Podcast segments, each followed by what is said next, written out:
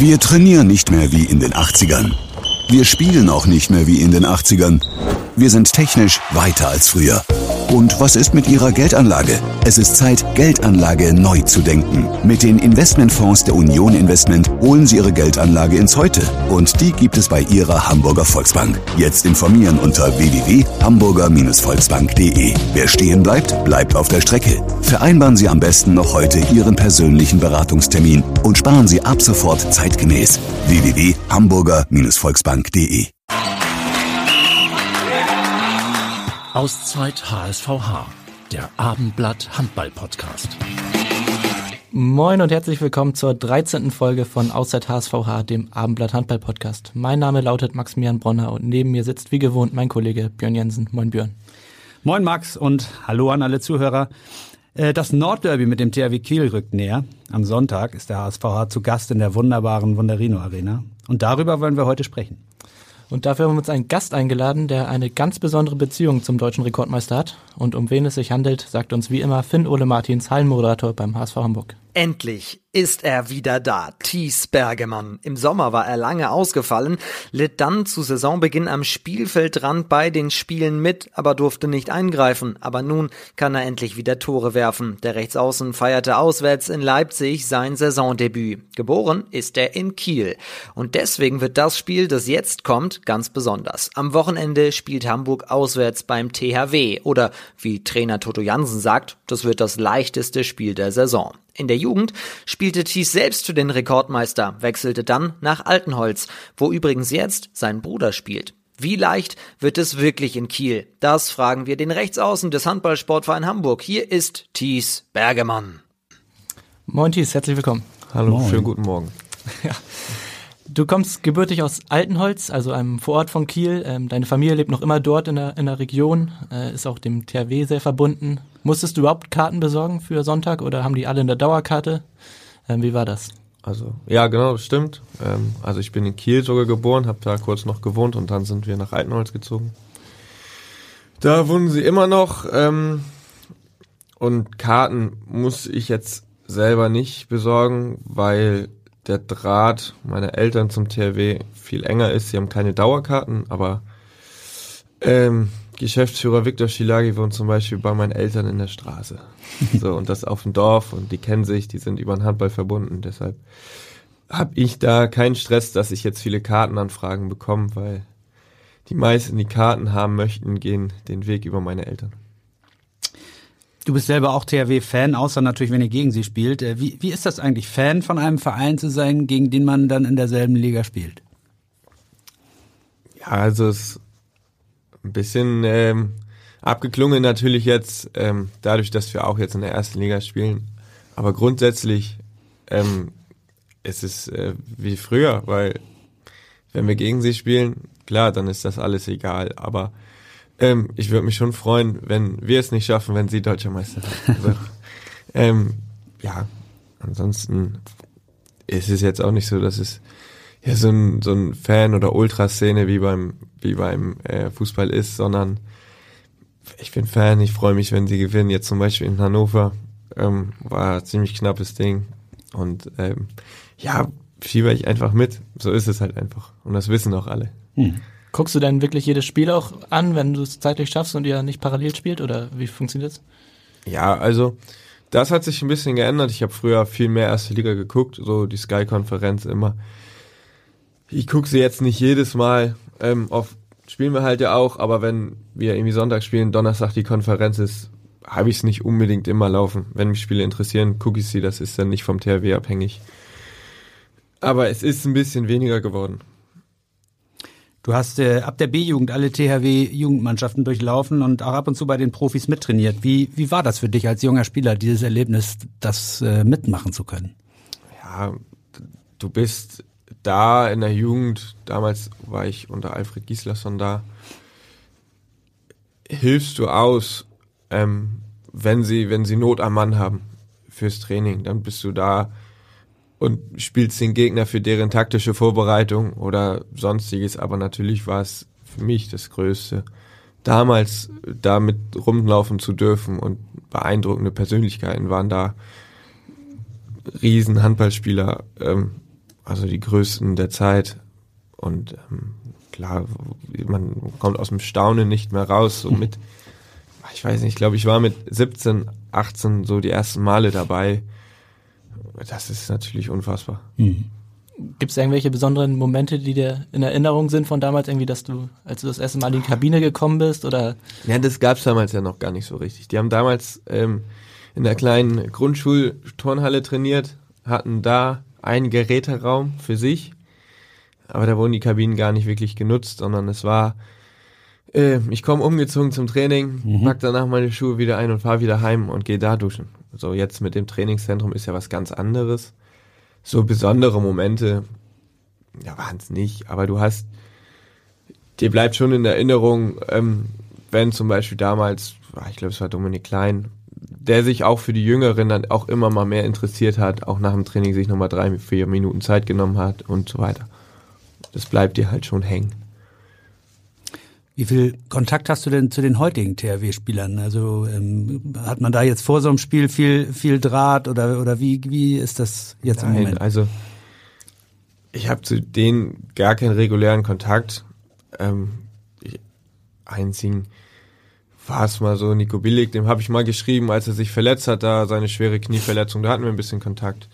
Ähm, mit Rune, kommt ja auch aus Kiel. Ähm, der hat natürlich nochmal die besondere Verbindung, dass er bei meinem Vater äh, auf der Arbeit gelernt hat, seine Ausbildung. Ähm, daher kenne ich den schon ein bisschen länger und ich habe mit seinem Bruder alle THW-Jahre zusammengespielt. Ähm, Sven Erich jetzt gerade Kreuzband gerissen, dem habe ich gerade mal geschrieben, weil er auch aus Kiel kommt, den kenne ich dadurch halt auch. Der hat mit meinem Bruder zusammengespielt. Aber sonst, ähm, nein. Keine großen nein. Verbindungen. Hm, okay. Eine deutlich engere Verbindung hast du ja auch zum TSV Altenholz, wo dein Vater Sönke Geschäftsführer, dein Bruder Klaas rechts außen ist. Ähm, ist ja irgendwie schon komisch, wenn man wie, wie sieht, wo sie so die ganzen Verbindungen im Handball und gerade in der Region sind, oder? Ja, gut, beim THW und Altenholz ist es ja jetzt schon lange so, dass die ähm, als Kooperationspartner unterwegs sind. Da kommen viele fertige, also die aus der A-Jugend rauskommen, zu den Herren, die, die das Potenzial haben, kommen in die dritte Liga. Und so sind die Strukturen beim TSV Altenholz halt auch, also das ist auch notwendig, das ist auch eine Abhängigkeit, die beide da voneinander haben. Und auch rein finanziell wird das auch ein bisschen unterstützt. Und ähm, denke, das wird jeder Club oder jeder Bundesliga-Club, der nicht irgendwie direkt eine Drittligamannschaft hat, ähm, ist ganz froh, wenn er irgendwo einen engen Partner hat, wo er seine guten Jugendspieler unterbringen kann die jetzt nicht irgendwie direkt den Sprung erste oder zweite Liga machen. Und da arbeiten wir ja auch jetzt gerade dran mit Schröder, der langsam unsere Jugend wieder aufbaut und viele, viele mehr noch im Hintergrund.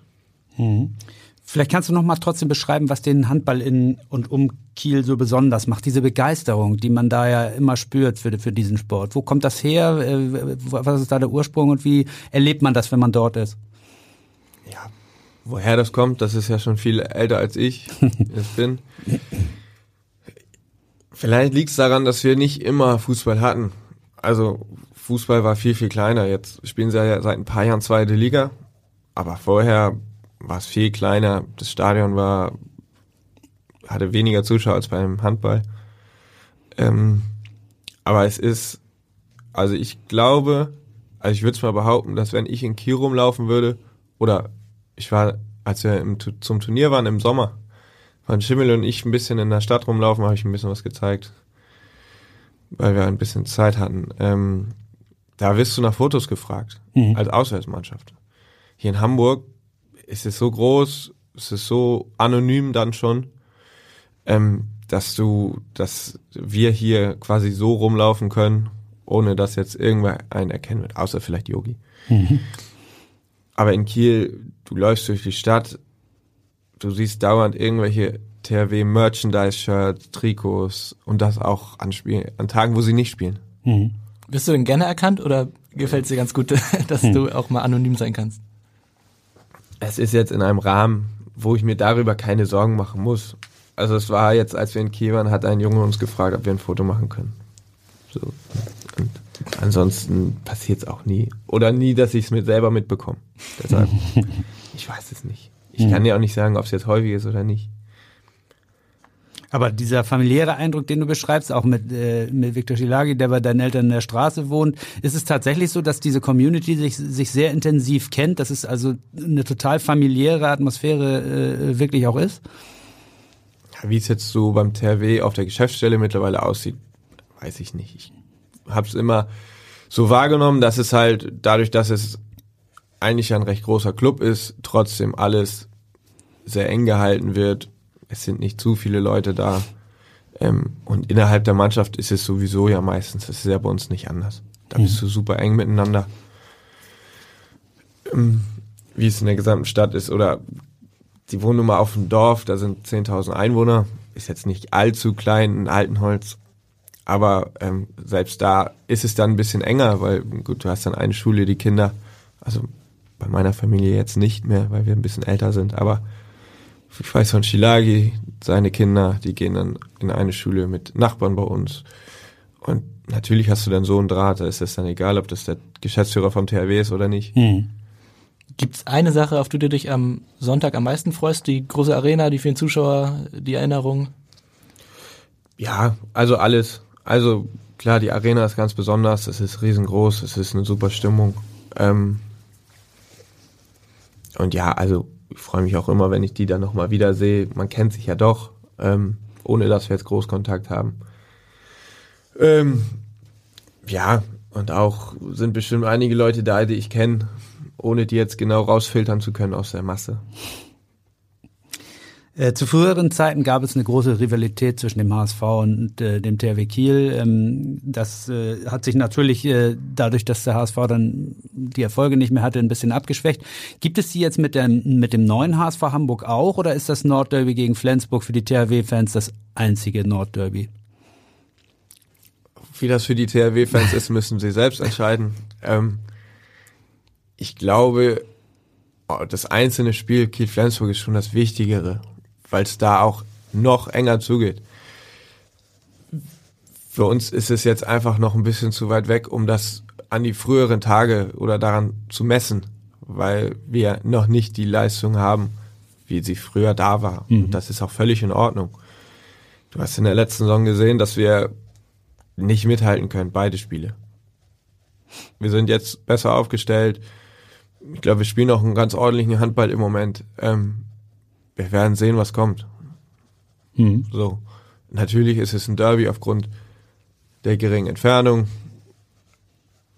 Ob das jetzt so das hitzige Derby wird, so eng wie Kiel-Flensburg schon oder wie in den früheren Tagen, wo es ja wirklich hin und her ging immer mhm. wieder. Werden wir sehen. Ja. Hoffen wir natürlich, dass wir da uns Stück für Stück ranarbeiten können in den nächsten Jahren. Du hast die Arena in Kiel gerade schon angesprochen, ähm, die ja fast immer ausverkauft ist eigentlich, also immer um die 10.000 Zuschauer dort. Ihr hattet jetzt auch zwei Spiele in der äh, großen Arena oder drei sogar. Ähm, da war eine Auslastung von 25 Prozent, ein Viertel ungefähr. Ähm, wie hast du das wahrgenommen, so von der Stimmung her, von der Atmosphäre? Ähm, Können es ein paar mehr Zuschauer sein bei euch? Ja, wenn es nicht ausverkauft ist, kann es immer ein bisschen mehr sein. Aber ähm, ja, es waren jetzt nicht viele Zuschauer da. Ich finde, das wurde ganz clever gelöst mit den Vorhängen, dass der Oberrang abgehangen wurde. Ähm, und dadurch war wahrscheinlich die Akustik auch ein bisschen besser, sodass es jetzt im Spiel mir nicht so aufgefallen ist, dass Anführungszeichen so wenig Leute da waren in der riesen Arena. Stimmung war gut, aber natürlich als Sportler wünscht man sich immer möglichst viele Zuschauer. Ähm, Vielleicht müssen wir auch ehrlich genug sein, dass wir die große Arena halt noch nicht voll machen. Dass wir noch nicht genug Leute dafür anziehen. Das ist ja dann halt auch der Tatsache geschuldet, dass wir im Moment nicht in der Sporthalle Hamburg spielen konnten. Also bis jetzt. So. Hm. Äh, sportlicher Erfolg gilt ja eigentlich als das beste Marketinginstrument, das man haben kann. Da seid ihr daran, da äh, auf einem guten Weg. Was könnt ihr darüber hinaus noch tun, um bekannter zu werden, euch bei den, bei den Hamburger Sportfans so ins Gedächtnis zu, zu brennen? Boah, das ist eine Frage für unsere Marketingabteilung. ja, also für uns als Spieler, hast du schon richtig gesagt, geht es darum, ob wir jetzt immer gewinnen, ist, glaube ich, nicht entscheidend. Es geht die Art und Weise, wie wir Handball spielen, wie wir auftreten, wie wir die Zuschauer mitnehmen. Ähm, ich glaube, das ist für die das Wichtigste. Also das ist für so eine Stimmung in der Halle, ja, wenn du jetzt, na klar, jetzt haben wir gewonnen mit zehn Toren, trotzdem war es 60 Minuten lang ja Feuer drin. Also selbst wenn das Spiel dann schon vermeintlich entschieden war. Wenn du jetzt irgendwie drei, vier Auftritte hintereinander hast, wo du so ohne jegliche Emotion spielst, ohne ohne irgendwelche Chance dann auch auf den Sieg hast gegen Gegner, wo du denkst, ja, da müsstest du eigentlich Punkte holen. Gut, dann das wäre natürlich fatal für Zuschauer. Mhm. Aber ähm, das ist, glaube ich, unser Job. Das restliche, ich kann mich ja an Marketingstrategien erinnern, da kann ich eigentlich nur den Kopf schütteln da. Aber ähm, was genau die da machen können, ja, Bilder von uns überall in der Stadt, Werbung in den Zeitungen, überall. Mhm.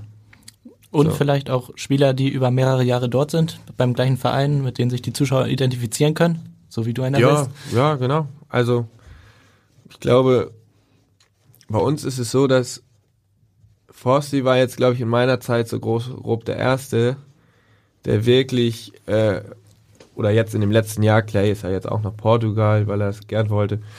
Ähm, aber es gibt wenig Spieler, die unbedingt weg wollen. Und das spricht ja, glaube ich, auch für den Verein, für die Mannschaft. Und ja, wir haben wirklich einige Spieler, die jetzt schon länger dabei sind. Das ist ja so ein Grundkonstrukt einer Mannschaft. Und ich glaube, das tut der auch immer ganz gut. Als du äh, deinen Vertrag Anfang des Jahres äh, bis 2024 verlängert hast, hast du gesagt, dass du dich gar nicht erst um etwas anderes bemüht hast, weil es dir hier einfach so gut gefällt, so gut passt. Was genau ist es, das so gut passt hier? Ja, es geht los bei der Mannschaft, mit dem Trainer oder das Trainerteam. Ähm, die sportliche Entwicklung, die auch mit Sicherheit noch nicht abgeschlossen ist, beim Verein und bei mir. Ähm, ja, auch das gesamte Umfeld, was wir zur Verfügung haben. Unsere Kabine, unsere Geschäftsstelle direkt dran. Und, äh, oh Gott. Ein Schluck Wasser. Ja, genau. Und ja, auch die Stadt ist natürlich ganz schön. Ich genieße natürlich auch die Nähe zu meiner Familie, dass ich nach Kiel hochfahren kann. Das ist ja nicht mal eine Stunde. Mhm. So. Außerdem habe ich so keinen Berater, der irgendwelche vielen Anrufe kriegen könnte. Deshalb ähm, war es für mich recht leicht, als HSV gesagt hat, ja, wir wollen, habe ich gesagt. Oder war mir dann auch klar, auf jeden Fall. Und Deshalb ging das, glaube ich, auch recht schnell alles. Mhm. Also gab es auch keine Überlegung, wie es im Fußball ja üblich ist, dass man mal seinen Marktwert testet, um zu gucken, was für Vereine oder Optionen überhaupt da sind, um dann vielleicht auch Vertragsverhandlungen besser zu führen. Das hast du alles gar nicht. Nee. Also, ähm, brauche ich jetzt nicht. Ich hatte mal mit einem ehemaligen Mitspieler, ähm, der hier mal, glaube nur ein knappes Jahr war, eine Unterhaltung warum ich keinen Berater habe, beziehungsweise warum er einen Berater hat. Gut, bei ihm, der ist viel hin und her gewechselt, kam aus dem Ausland. Und er sagte auch, er hat einen Berater, um nicht mit dem Verein um jeden Cent streiten zu müssen. Da habe ich gesagt, ja, mache ich nicht, brauche ich nicht. Dafür brauche ich keinen Berater, dann verzichte ich halt auf ein paar Euro. So, ich habe Verein gesagt, was ich gern hätte. Dann hat Sebastian gesagt, machen wir. Und dann war es fertig. So. Klingt einfach, ja. Ja, genau. Deshalb brauche ich auch nicht jetzt irgendwie meinen Marktwert irgendwo anders nochmal zu erhorchen. Ich habe äh, natürlich ein Netzwerk drumherum, wo ich Kontakte hatte, wo ich mal nachfragen kann, du, was würdest du für eine Art, für einen Spieler meiner Art, kein Nationalspieler, Mitte 20, jetzt eine erste Liga, was würdest du dafür ausgeben? So, und dann hatten wir grob eine Zahl und dann hatte ich grob eine Idee und das haben wir dem Verein dann weitergegeben und dann war es fertig. das klingt wirklich gut. Äh, du hast ja aber auch eine kaufmännische Ausbildung, Immobilienkaufmann äh, abgeschlossen. Das heißt, mit ja. Äh, Finanzen und Verträgen kennst du dich selber auch ein bisschen aus. Ähm, das hilft sicherlich auch, dass du auch Verträge selber machen kannst, oder? Nee, kann ich nicht. Also, also ja, ich habe eine Immobilienkaufmann-Ausbildung. Die habe ich hier in Hamburg auch die ersten beiden Jahre, die ich hier aber noch zu Ende gemacht. Mhm. Der, der mir hilft, ist mein Vater. Der mhm. ist Jurist. Ähm, der kennt sich mit Verträgen aus.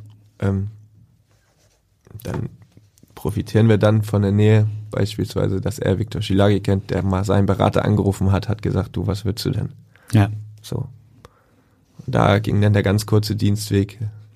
In dem Fall hat mir der, in Anführungszeichen, der THW geholfen, dann auch meinen Vertrag hier mit Hamburg ähm, quasi auszuhandeln oder zu besprechen. Und ja, Das- aber Verträge selber, ja, grundsätzlich verstehe ich schon, was da drin steht und was ich darf und dass ich keine Rechte an meinem Bild habe und so weiter. Mhm. Aber ähm, ja, das richtig juristisch oder so, ja, ist schon schwierig. Als Immobilienkaufmann Ja. kann ich dir einen Mietvertrag irgendwie nochmal vorlesen, aber kann dir sagen, was da drin steht, aber ähm, so solche Verträge ist schon nochmal was anderes. Okay, das heißt, du hast Berater, aber die sind keine offiziellen Berater, die Genau. du bezahlen musst, sondern die Genau. helfen dir. Was ja auch wichtig ist. Was hat dich an der Immobilienbranche gereizt? Ja, es war ähm, also familiär bedingt, Mhm. Vater wieder. Ähm, und dann, ja, also grundsätzlich Interesse daran besteht auf jeden Fall oder bestand und besteht auf jeden Fall immer noch. Ich denke, ich werde auch nach meiner Karriere da in, irgendwo in dem Bereich noch arbeiten. Ähm, und dazu gab es einfach, ich habe es damals angefangen beim THW Kiel und die hatten halt auch einfach die Kontakte dahin.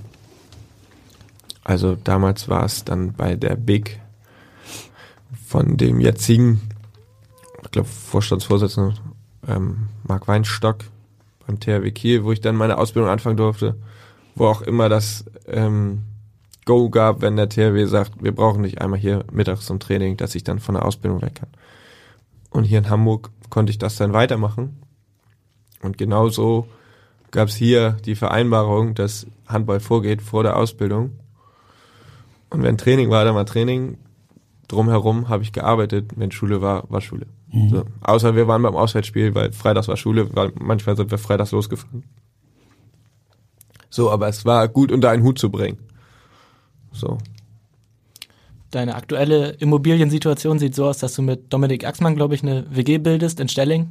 Ähm, wie gefällt dir das?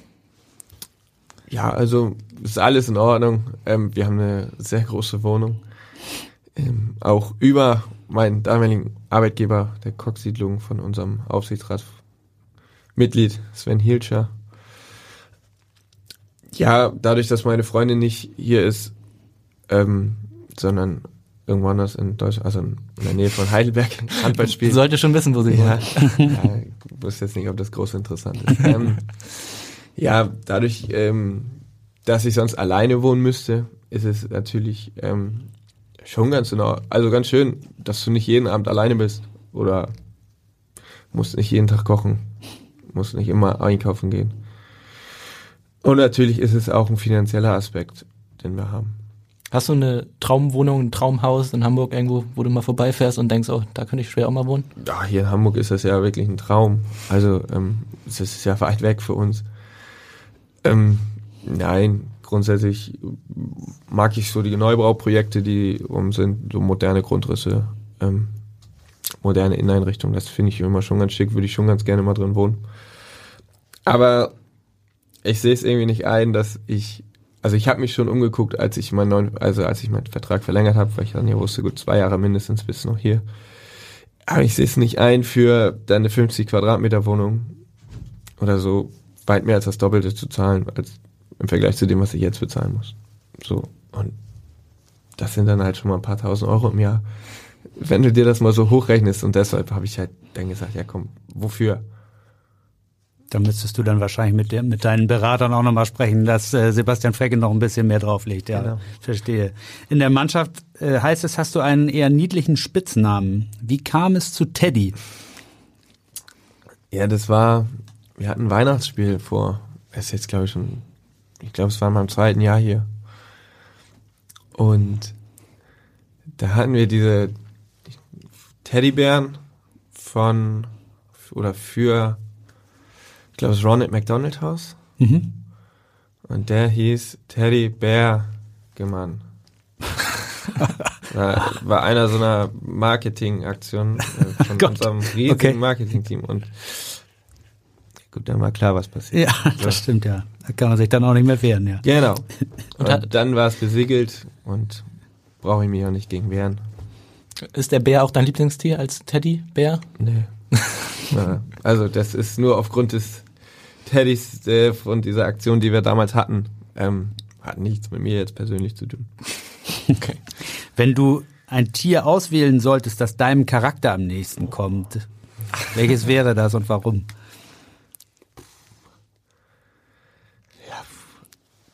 Keine Ahnung. Irgendwas Ruhiges wahrscheinlich. Ja, ganz entspannt. Also, also so ein Faultier wäre jetzt, glaube ich, übertrieben, aber also ich genieße es auch schon mal an freien Tagen, mich nicht so viel zu bewegen. Mhm. Aber jetzt so ein Tier, dafür kenne ich auch die Tiere und die Charakterzüge einfach zu wenig. Okay. Okay, mal öfter ins Zoo gehen, dann Ja, ist eigentlich um die Ecke. Ja, genau. Äh, wenn du trotzdem mal so deine Charaktereigenschaften, vielleicht auch sportlich und äh, ja, einfach charakterlich beschreiben müsstest, wie kannst du dem Team äh, mit deiner Persönlichkeit auch helfen? Ja, also ich, ich glaube, ich ordne erstmal alles dem Team unter. Also ähm, das steht für mich persönlich immer ganz oben. Also ob ich dann jetzt ähm, zum Beispiel spiele oder nicht, wenn wir gewinnen, ist mir das erstmal scheißegal. So, um es ganz klar zu sagen. So wie bisher, wenn Bo eine überragende Saison spielt, habe ich auch kein Problem damit, viel auf der Bank zu sitzen. Wenn der alles trifft, wo ist der Grund, dann zu wechseln? So. Ähm, aber ansonsten, ja, ich glaube, so eine gewisse Konstanz habe ich mittlerweile schon. Ähm, das ist so in der Abwehr auch, dass man sich darauf verlassen kann, so was man macht. Ähm, ja, und sonst, ähm, ich glaube, ich gebe immer alles, bin emotional immer voll dabei, dass man auch das Team mitnehmen kann. Und ansonsten hilfst du als Außen ja hauptsächlich mit einer guten Wurfquote. Seit wann spielst du rechts außen und wie kam es dazu, dass du diese Position übernommen hast? Ja, ich habe eigentlich in der gesamten Jugend im Rückraum gespielt. Wobei es war immer in den Jahren, wo ich junger Jahrgang war, so ein bisschen mehr außen. Wobei da habe ich dann mal beides gespielt. Alterer Jahrgang eigentlich nur noch halb. So, und dann habe ich eigentlich mein erstes Jahr Herren, THW 2 in der Oberliga. Sollte ich eigentlich dann nur noch außen spielen. So, da hat der Halbrechte, aber der einzige Halbrechte, den wir hatten, hat dann irgendwie nach ein paar Wochen hat er aufgehört. So. Dann habe ich wieder halb rechts gespielt und äh, wir hatten halt zwei rechts außen. Gut, dann war ich halb rechts. Und ich konnte das ja damals, ja, hab ich, ich habe jetzt mal im Training mal wieder so ein bisschen halb rechts geworfen, aber das geht gar nicht mehr. aber ist ja egal. Ähm, und dann erst im Jahr danach, beim Wechsel nach Altenholz in die dritte Liga, habe ich nur noch rechts außen gespielt. Mhm. Und erstens, weil es körperlich einfach bei den Herren natürlich knapp wird. Und ja gut, das ist auch schon eigentlich der wesentliche Aspekt. Ich glaube, dass ich als Halbrechter nicht jetzt hier sitzen würde. Wahrscheinlich nicht mal in Hamburg wäre, gelandet wäre. Mhm. So. Also ganz gut gelaufen. Ähm, machst du als Linkshänder auch im Alltag alles mit links? Spielst du auch beim Kicken mit links? Äh, Alles. Recht, also rechtes recht- Bein ist nur recht- zum Stehen. Genau, rechts ja. ist wirklich zum Stehen. Ähm, Koordination mit der rechten Hand ist auch schwierig. Ähm, also wirklich alles links.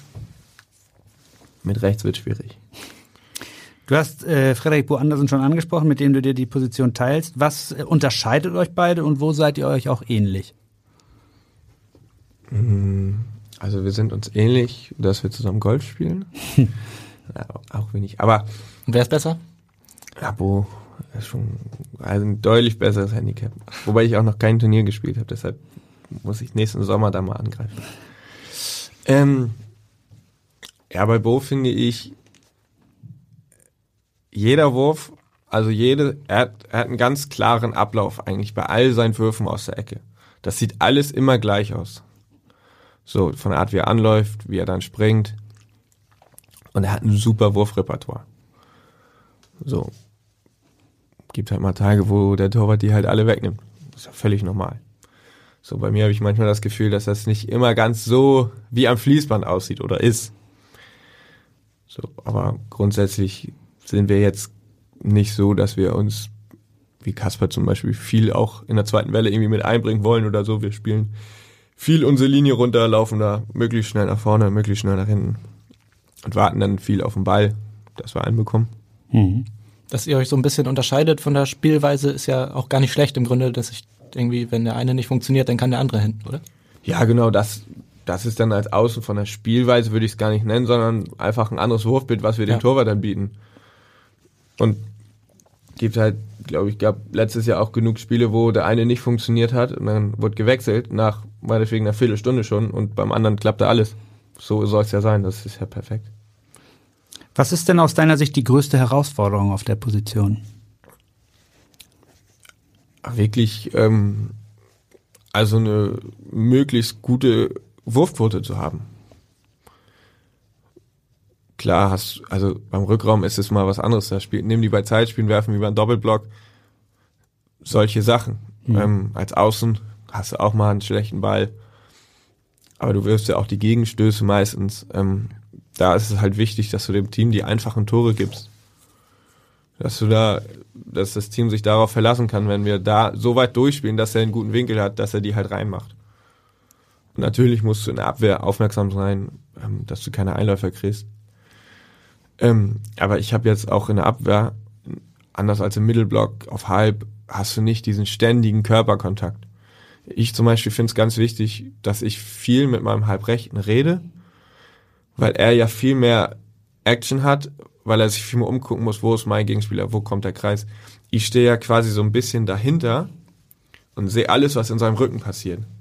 Das heißt, wenn ich sehe, er, er hat den Blick zur Mitte, sieht den Mittelmann, der halbe kommt schon zur Kreuzung. Das sehe ich ja. Das muss ich ihm dann sagen. Mhm. Das finde ich, so kann ich helfen, auch vor allem in der Abwehr. Mhm. Dass sie manche Sachen da, dass er einen Schritt oder eine Sekunde früher sowas dann mitkriegt. Dass man dann schneller helfen kann. Im Angriff ist es als Außenspieler ja teilweise so, dass man 30, 40 Sekunden einfach in der Ecke steht und wartet ähm, und gar nicht am Spiel richtig teilnimmt, natürlich immer hellwach sein muss. Ähm, mhm. Wie schaffst du das immer, diese ja, mentale Aufmerksamkeit die ganze Zeit zu haben, obwohl du nicht einmal den Ball in der Hand hast? ja, du verfolgst ja trotzdem den Angriff und siehst und fieberst dann auch in einer Art mit. Ähm, siehst ja auch mal dann von, von etwas anderen Positionen, wie der Angriff läuft, dass man vielleicht an der Chance vorbeigelaufen ist, wo man mal eins gegen eins hätte gehen können oder so. Aber ja, du bist ja nicht, dass du abschaltest, sondern du verfolgst ja aufmerksam, was kommt. Da kann ja immer mal von halb links ein langer Pass kommen. So, deshalb musst du ja immer hellwach sein. Und eigentlich noch viel wichtiger ist, dass du bereit bist für einen Rückzug. Wenn auf einmal ein überraschender Wurf kommt oder Fehlpass, dann musst du ja Beine in die Hand und los, weil der Sechser Verteidiger, meistens ja der links außen dann vom Gegner ist, der hat drei, vier, fünf Meter Vorsprung. Und da musst du eigentlich, kannst ihn nur einholen, wenn du ein gutes Timing hast. Dein Cheftrainer Thorsten Jansen war als aktiver Spieler einer der weltbesten Linksaußen. Was kann er dir aus seinem Erfahrungsschatz vielleicht auch für deine Position mitgeben? Das ist, also er hat ja viel auf halb gedeckt, so für die Abwehr, aber klar, da haben wir auch viele Sachen. Aber wichtiger finde ich eigentlich, was er halt für einen Angriff sagt. Und das ist nicht viel. Mhm. Es ist spring lang und guck. Schnell erzählt, ja. Genau. Also viel mehr ist es ja auch nicht. Du brauchst ja nicht irgendeinen Schnickschnack oder sonstiges. Das hast du bei ihm ja auch nicht gehabt. Er hat immer so salopp gesagt, ich schieße ihm, wenn der Torwart steht, schieße ihm an der Hüfte vorbei. Wenn er das Bein hochnimmt, schieße ihm unterm Bein durch. Und das war's. Mhm. So einfach ist es natürlich nicht. Aber grundsätzlich ist es das. Spring, guck und halt dir möglichst lange alle Optionen offen. Wenn der Torwart sich dann bewegt, musst du dann die richtige Entscheidung treffen in der Luft. Und auch nicht zu viel nachdenken, sondern einfach nach genau. Intuition genau. handeln? Ja, gucken halt am besten. Also du solltest nicht reinspringen und, und, und sagen, okay, ich werfe jetzt den Wurf. Ja. Oder bevor du den Ball überhaupt hast. Ja. Du so. hattest, ja, sorry. Das war's schon. Äh, du hattest in der vergangenen Saison selbst viel mit Verletzungspech zu kämpfen. Ähm, nun habt ihr schon erneut jetzt am Anfang der Saison mit, mit Andreas Morgert und Live TC zwei sehr, sehr wichtige Spieler, die ausfallen. Inwieweit birgt der recht kleine Kader die Gefahr, dass die, die dann spielen, auch überlastet werden und dass auch, auch dann so ein Teufelskreis ergibt, dass, dass Verletzungen dadurch eben auch entstehen. Ja, also das ist eine Gefahr. Ähm, und jetzt ist halt auch schon so dieser, dieses Szenario eingetreten mit Live, ähm, dass wir nur vier Rechtshänder im Rückraum haben. gut, wir haben noch Lukas, wir haben B-Max, der leider ja auch direkt verletzt ist, so deshalb nur vier. Ähm, wir haben ein bisschen was in der Hinterhand ja auf jeden Fall noch da. So dass wir nicht direkt sagen, okay, wir können nicht mehr im Training 6 gegen 6 spielen. Aber natürlich ist es schon für Dani, für Azad, für Axel ähm, eine recht hohe Belastung dann direkt auch für Weller. Wenn quasi sein Partner auch Abwehr wie Angriff ausfällt. Tore kann leider noch nicht im Block bei uns decken. Mhm. Ähm, aber natürlich muss er dann erstmal ähm, viel ackern. So.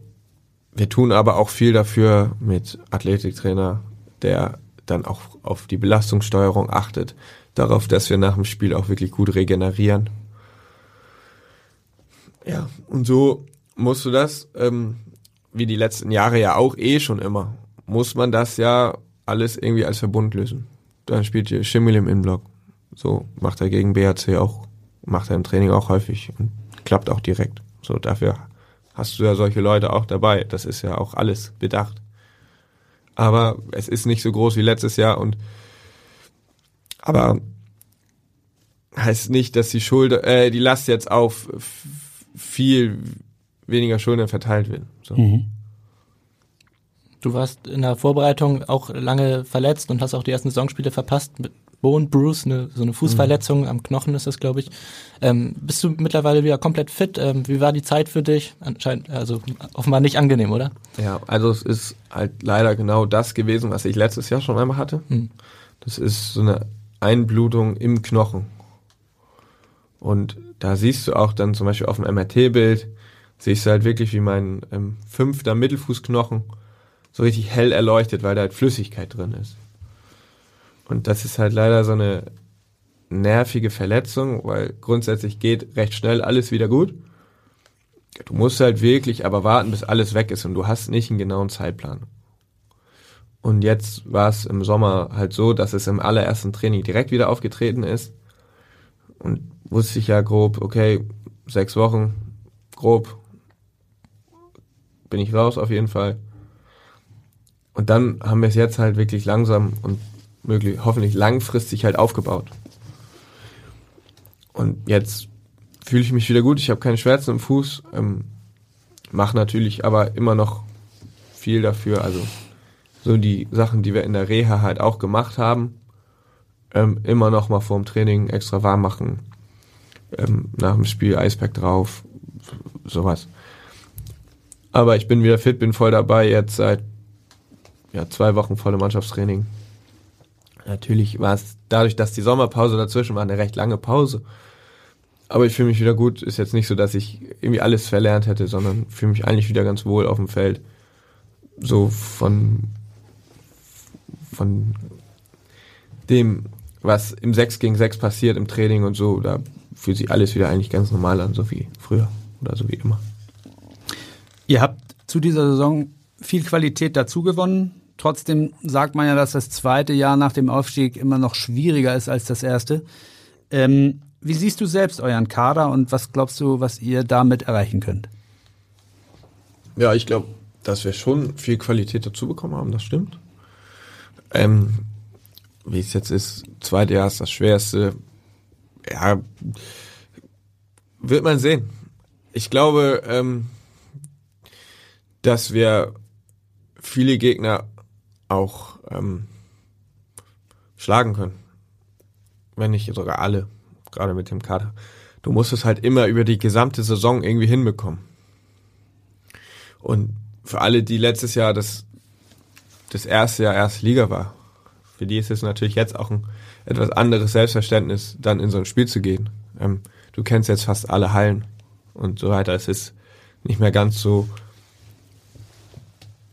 aber sonst alle Neuzugänge auch ähm, wirklich gut. Die helfen uns. Es dürfen natürlich so bestimmte Szenarien dürfen halt nicht passieren. Es kann, also es wäre natürlich fatal, wenn irgendwie beide Kreisläufe ausfallen, wenn auf einmal drei Leute im Rückraum fehlen. Sowas kannst du nicht beeinflussen. Aber grundsätzlich so mit dem Kader, wie wir ihn sonst zusammen haben, wenn alle fit sind, glaube ich, können wir schon viel erreichen und viele, viele gute Spiele machen. Ja, aber dann über das gesamte Jahr muss man halt das hinbekommen, dass wir die Klasse halten. So. Den ersten Schritt oder vielleicht den ersten, die ersten zwei Bonuspunkte könnt ihr am Sonntag holen. Trotzdem müssen wir zum Abschluss einmal fragen, warum wird der THW Kiel den SC Magdeburg wieder vom Thron stoßen? Ja, gut, auch bei dem ist es ja so, ähm, Kiel fehlen Pekeler und Sargosen. Das ist schon mal, das wären, wenn das bei uns zwei Spieler der Kategorie fehlen, verheerend. Kiel hat natürlich gut, dann kommen zwei neue Schweden dazu. Ist ja auch völlig in Ordnung, die haben noch Champions League und so weiter. Ähm, bei Magdeburg wird man sehen, ähm, wie sie dieses Jahr mit der Champions League Belastung noch umgehen. Ähm, sie haben jetzt, glaube ich, mit zehn Toren zu Hause gewonnen in der Champions League. Auch ziemlich beeindruckend. Und sie spielen einfach ihren Stiefel runter, egal was ist. Und ich bin gespannt, wie es wird. Füchse Berlin musst du auch auf dem Zettel haben, die Rhein-Neckar-Löwen wieder. Also hast du dieses Jahr fünf Mannschaften, die ganz oben mitspielen. Ähm, musst du eigentlich für einen Verein oder muss der jeweilige Verein für sich halt hoffen und die Fans, dass ähm, möglichst alle fit bleiben. Und dann hast du, glaube ich, ganz oben wirklich eine spannende Saison. Ich würde es mir natürlich wünschen. Das haben wir uns gedacht. Und ich glaube, Kiel hat viele seiner schweren, also von den Top 5, glaube ich, viele Heimspiele in der Rückrunde, wenn eventuell Pekela, Sargosen beide wieder dabei sind. Ich glaube, dann sind, ist das nochmal eine ganz andere Qualität. Das werden wir beobachten. Erstmal vielen Dank für deinen Besuch, Ja, für deine Dank Zeit für die hier. Einladung. Ja, vielen Dank und auch an euch, liebe Zuhörerinnen und Zuhörer, vielen Dank, dass ihr euch vor dem Nordderby noch mal eine kurze Auszeit mit uns genommen habt. Die nächste Folge gibt's wegen der Länderspielpause ausnahmsweise erst in drei Wochen am 19. Oktober. Bis dahin, tschüss und auf Wiederhören. Tschüss.